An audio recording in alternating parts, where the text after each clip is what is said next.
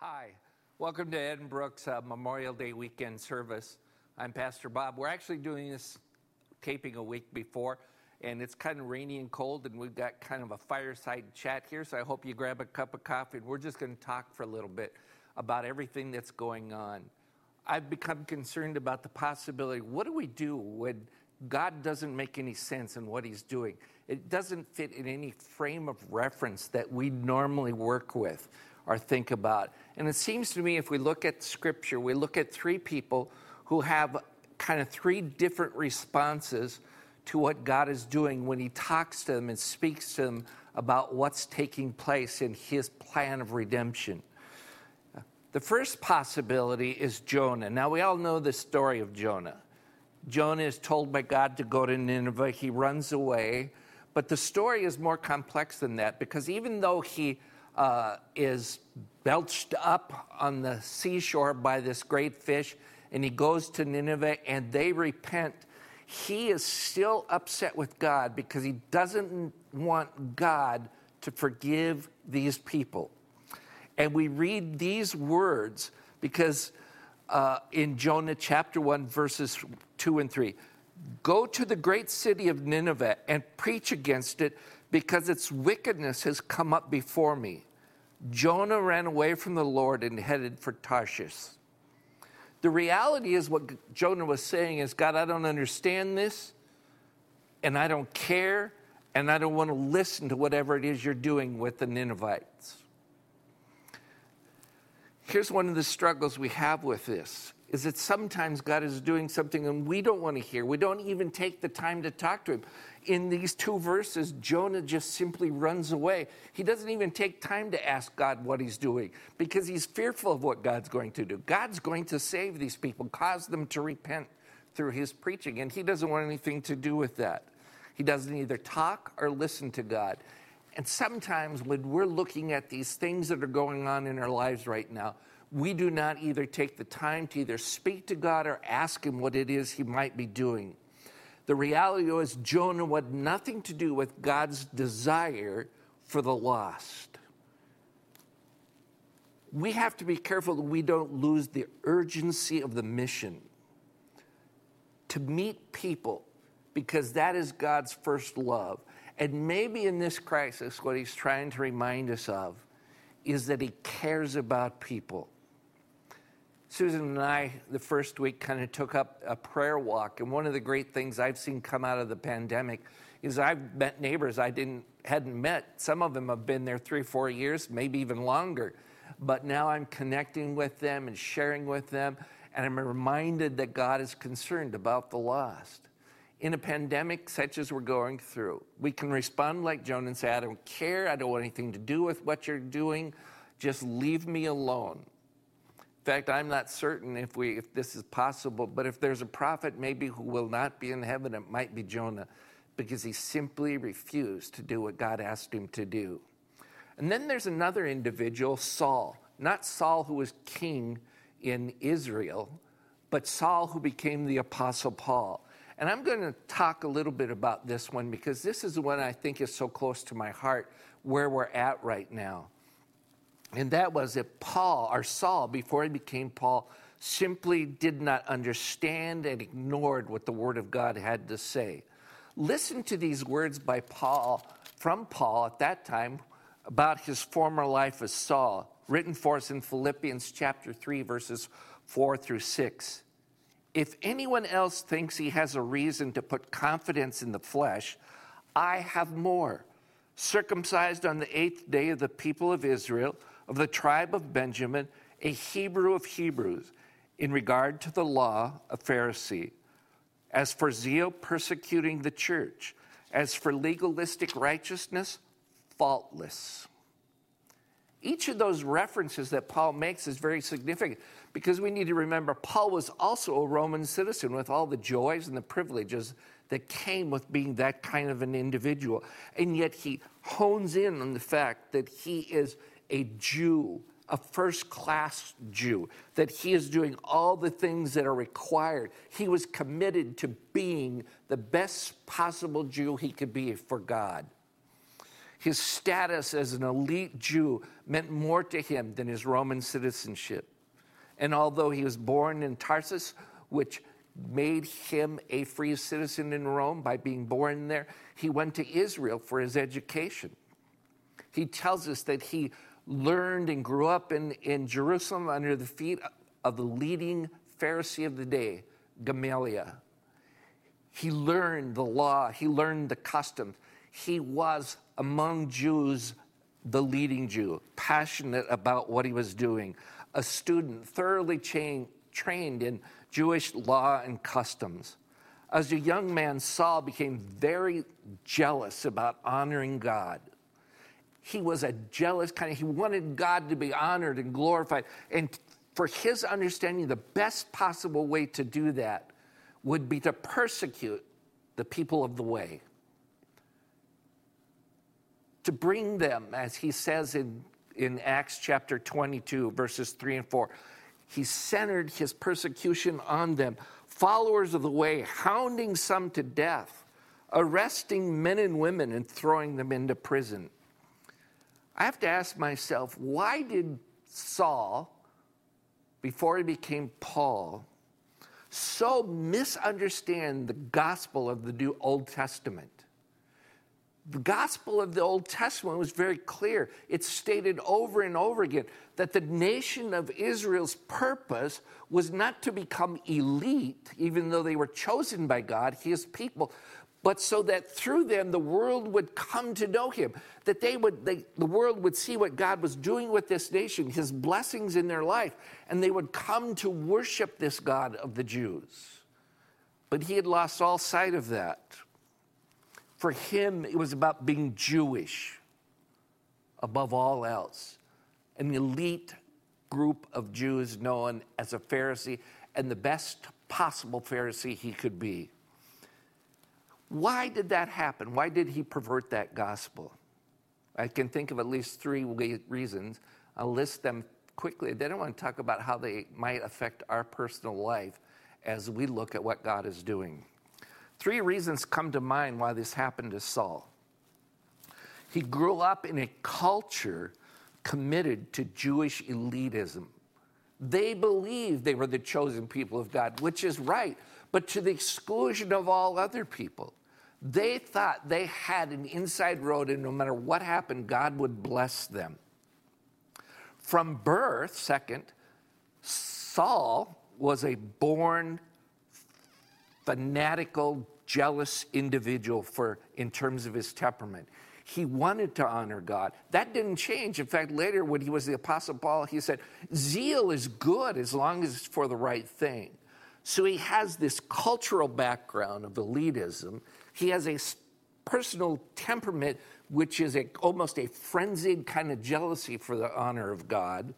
And then, second, he, like you and me, and no other person except Jesus, were born with a fallen, broken, and sinful nature.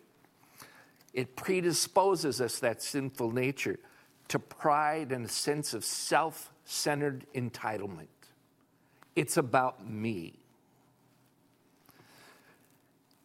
And the reason I wanted to stop there for a minute and look at Saul before I became Paul was that I must be careful to realize that I was born with that kind of a, a cultural bias.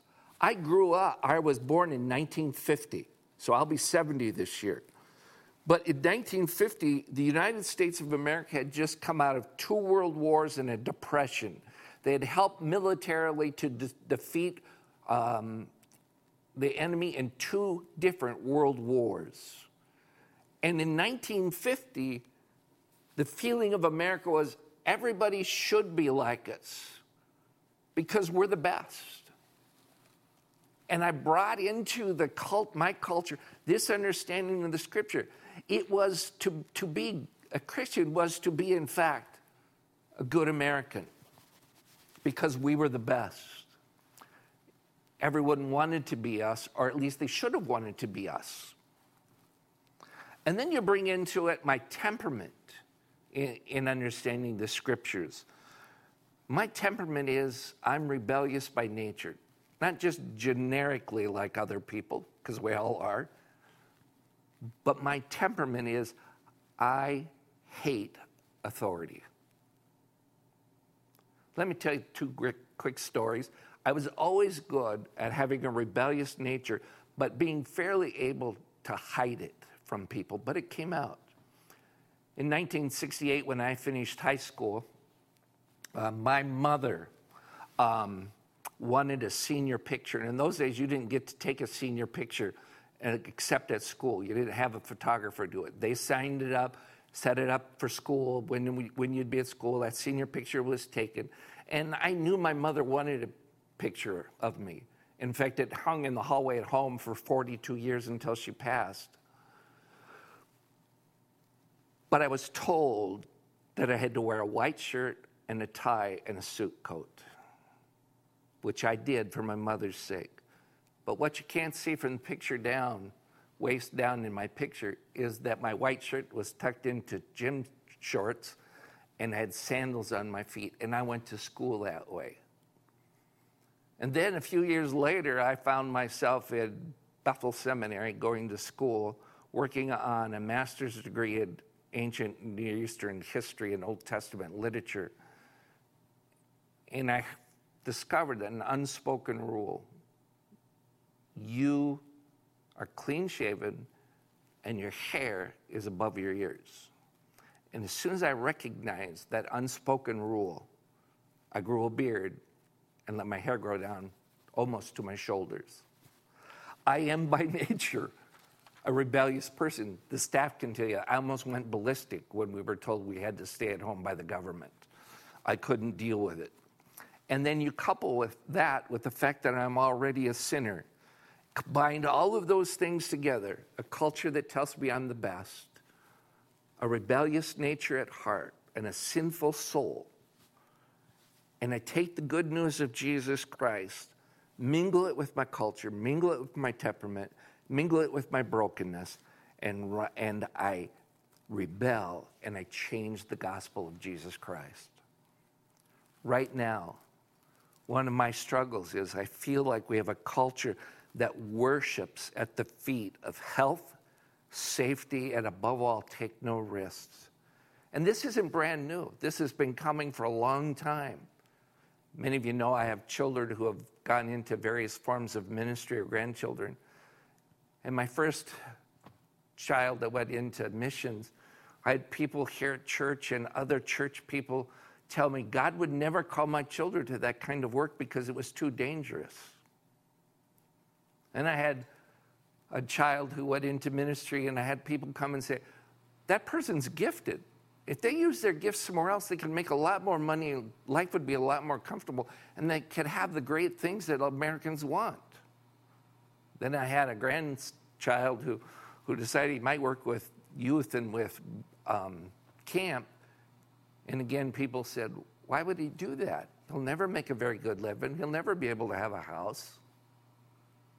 Because we live with this sense that being an American and our entitlement to be safe and never risking and, and being happy is all that the gospel is really about. And here's my long term fear about what we're going through right now. From it isn't social distancing, although I hate it.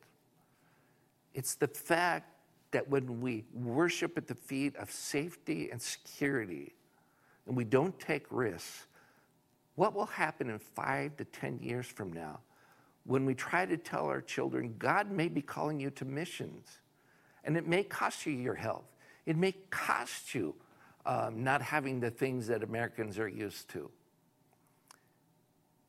And they say, Well, what, what do you mean?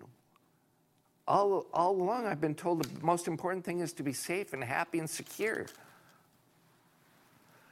And I'm, I'm concerned that we as a church in America may forfeit in five to 10 years from now, we'll have no say in world missions because we've abdicated our role in order to remain safe and secure. Jesus warned us in Mark chapter 7, verses 7 through 8 with these words They worship me in vain. Their teachings are but rules taught by men. You have let go of the commands of God and you're holding on to the traditions of men. in our culture of health, safety, and above all, no risks, we've distorted, distorted, I'm afraid, the scripture many times. We have made the good news American, but we have not made it biblical. And so, like Paul, we misunderstand and we ignore what the Bible actually says. And why, when God doesn't make sense, we wonder how come we don't get it or why we're scared. Maybe we've treated the scriptures with misunderstanding and fear and ignorance because of who we are as a people. But there's another one that I want to hone in on, another response that I think truly fits us and what I hope I would respond to when things happen that make no sense to me in this world. It's another Old Testament prophet, but whose response to what God is doing is very different. It's Habakkuk.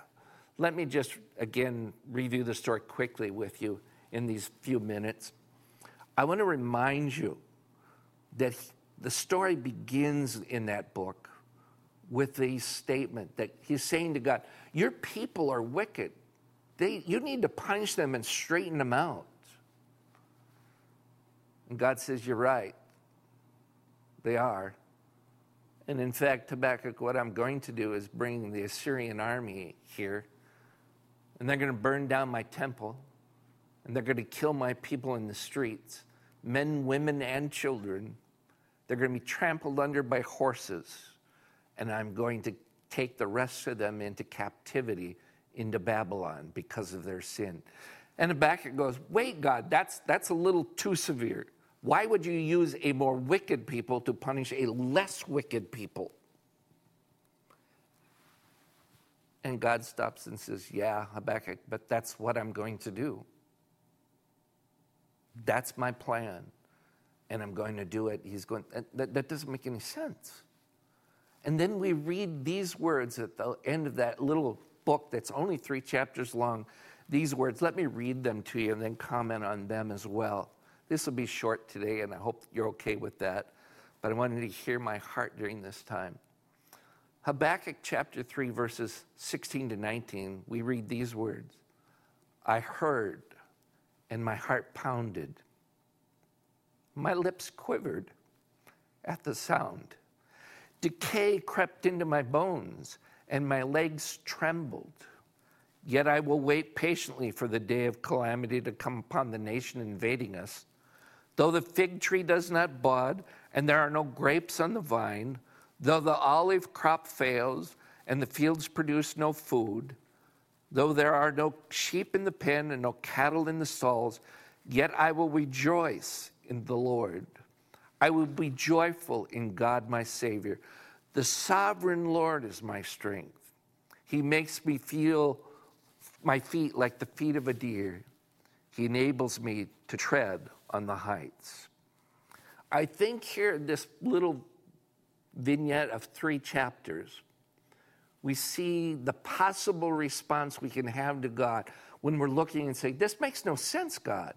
Why are you doing this? This is way out what, beyond what should be. There is these words.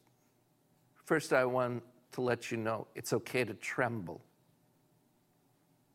Verse 16a again said this in chapter 3 I heard, and my heart pounded. My lips quivered at the sound. Decay crept into my bones, and my legs trembled. He was afraid. He was afraid. God, I don't, I, God, I understand what you're going to do, but I am afraid. I'm scared. I trembled. You ever been so scared that your lips quivered and your heart pounded and you felt like your legs were going to give out? That's exactly how the prophet felt.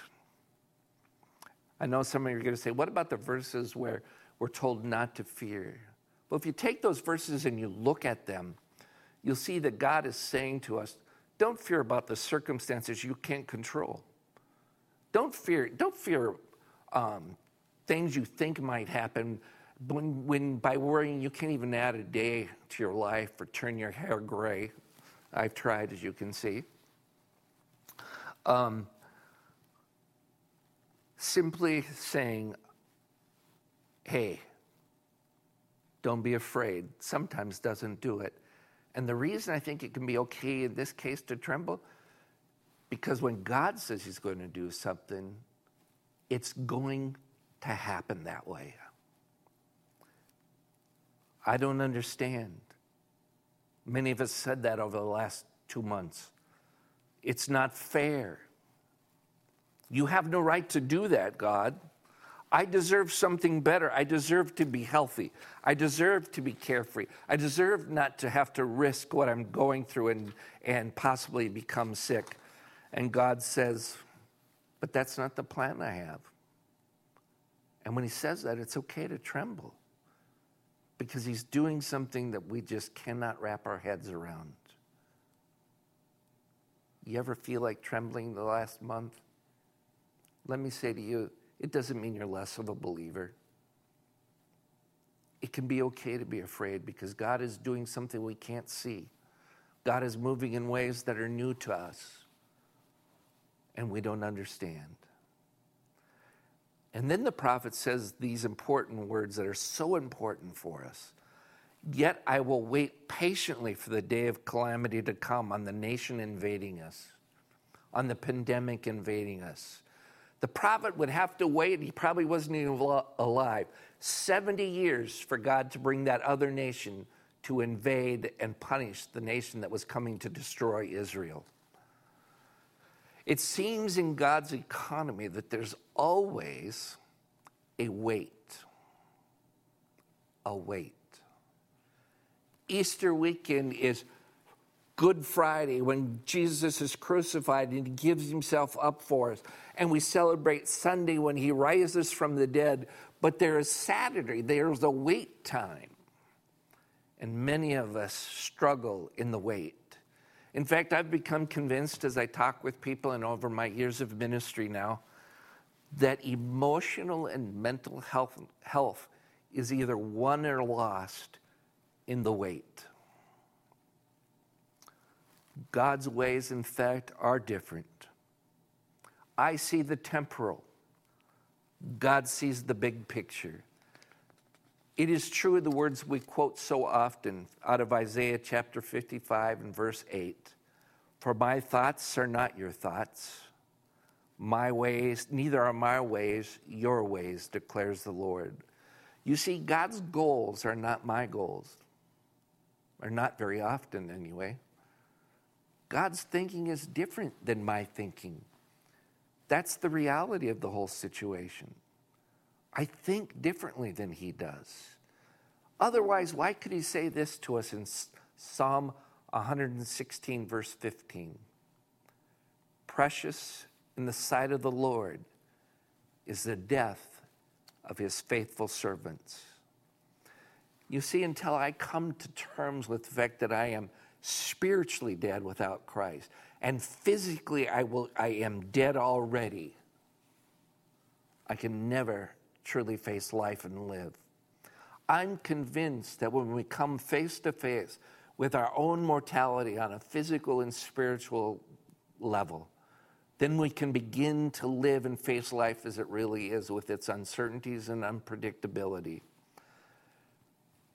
I say this frequently, especially since September 11th, 2001, when the towers went down, because no one went there thinking that would be their last day. You cannot choose how you will die. But God gives us a bigger privilege. He lets us choose how we will live. The wait is where we grow. And then the last thing that he says, which is so true, is that he is going to trust. Verse 17 through 19. Though the fig tree does not bud, and there are no grapes in the vine, though the olive crop fails and the fields produce no food, though there are no sheep in the pen and no cattle in the stall, yet I will rejoice in the Lord. I will rejoice in God my Savior. The sovereign Lord is my strength. He makes my feet like the feet of a deer. He enables me to tread on the heights. During this time and in the days yet ahead, even though, quote, we're kind of getting back to normal, what do we do when there's no job? What do we do when we can't be with family? Isolation is the most horrible of feelings. When there are no ventilators in the hospital, no disinfecting wipes, when there's no meat in the store, when there is a virus, there is perhaps a tumor, there are perhaps a divorce you did not want, there is an addiction to a family member that you cannot account for and you cannot cure yet I will trust. People ask me this all the time Is the virus because of our evil? Because, is it from Satan? Or is this God's punishment on us? And I'll be honest with you, I don't know. And I actually think it's kind of a mute question. God is in control. Nothing happens without his permission. God is moving. And my choice is how I can respond. When God makes no sense, I hope I will respond like the prophet Habakkuk. When I hear, maybe I'll tremble at what he's doing because it seems unfair, it's unthinkable, unfathomable. I need to wait and let him change me and then trust. Habakkuk said what I, I believe is true and what I hope will be my response. I understand God, but I'm afraid. I tremble.